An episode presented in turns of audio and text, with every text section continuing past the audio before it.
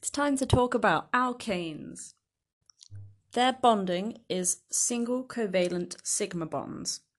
The sigma bond is the overlap of two orbitals. Their shape, as they have four bonded pairs, is tetrahedral with a bond angle of 109.5 degrees. There are two reasons that they change in boiling point. The first is due to the chain length.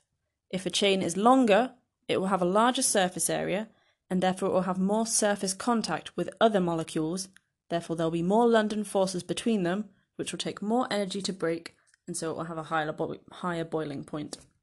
The second reason is due to branching. The other reason is branching.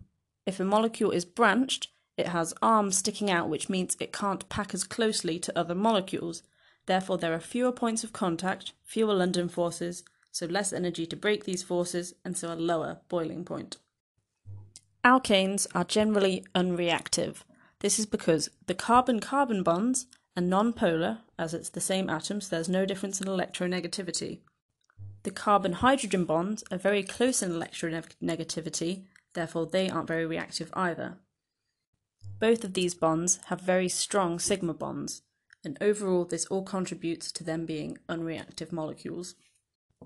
Alkanes can undergo combustion, which in plentiful oxygen will produce CO2, or in limited oxygen will produce either CO, carbon monoxide, or just carbon, also known as soot. Carbon monoxide is a harmful gas, and soot is a respiratory irritant. So you want to avoid anaerobic combustion wherever possible. Alkanes will undergo radical substitution with a halogen and in the presence of UV light. There are three stages to this. The first stage is initiation, which is where homolytic fission occurs to produce radicals of the halogen. The second stage is propagation, and this is when there are chain reactions of the radicals with the alkane molecule. The final stage is termination, which is where two of the radicals collide and stop the reaction by preventing the chain from continuing.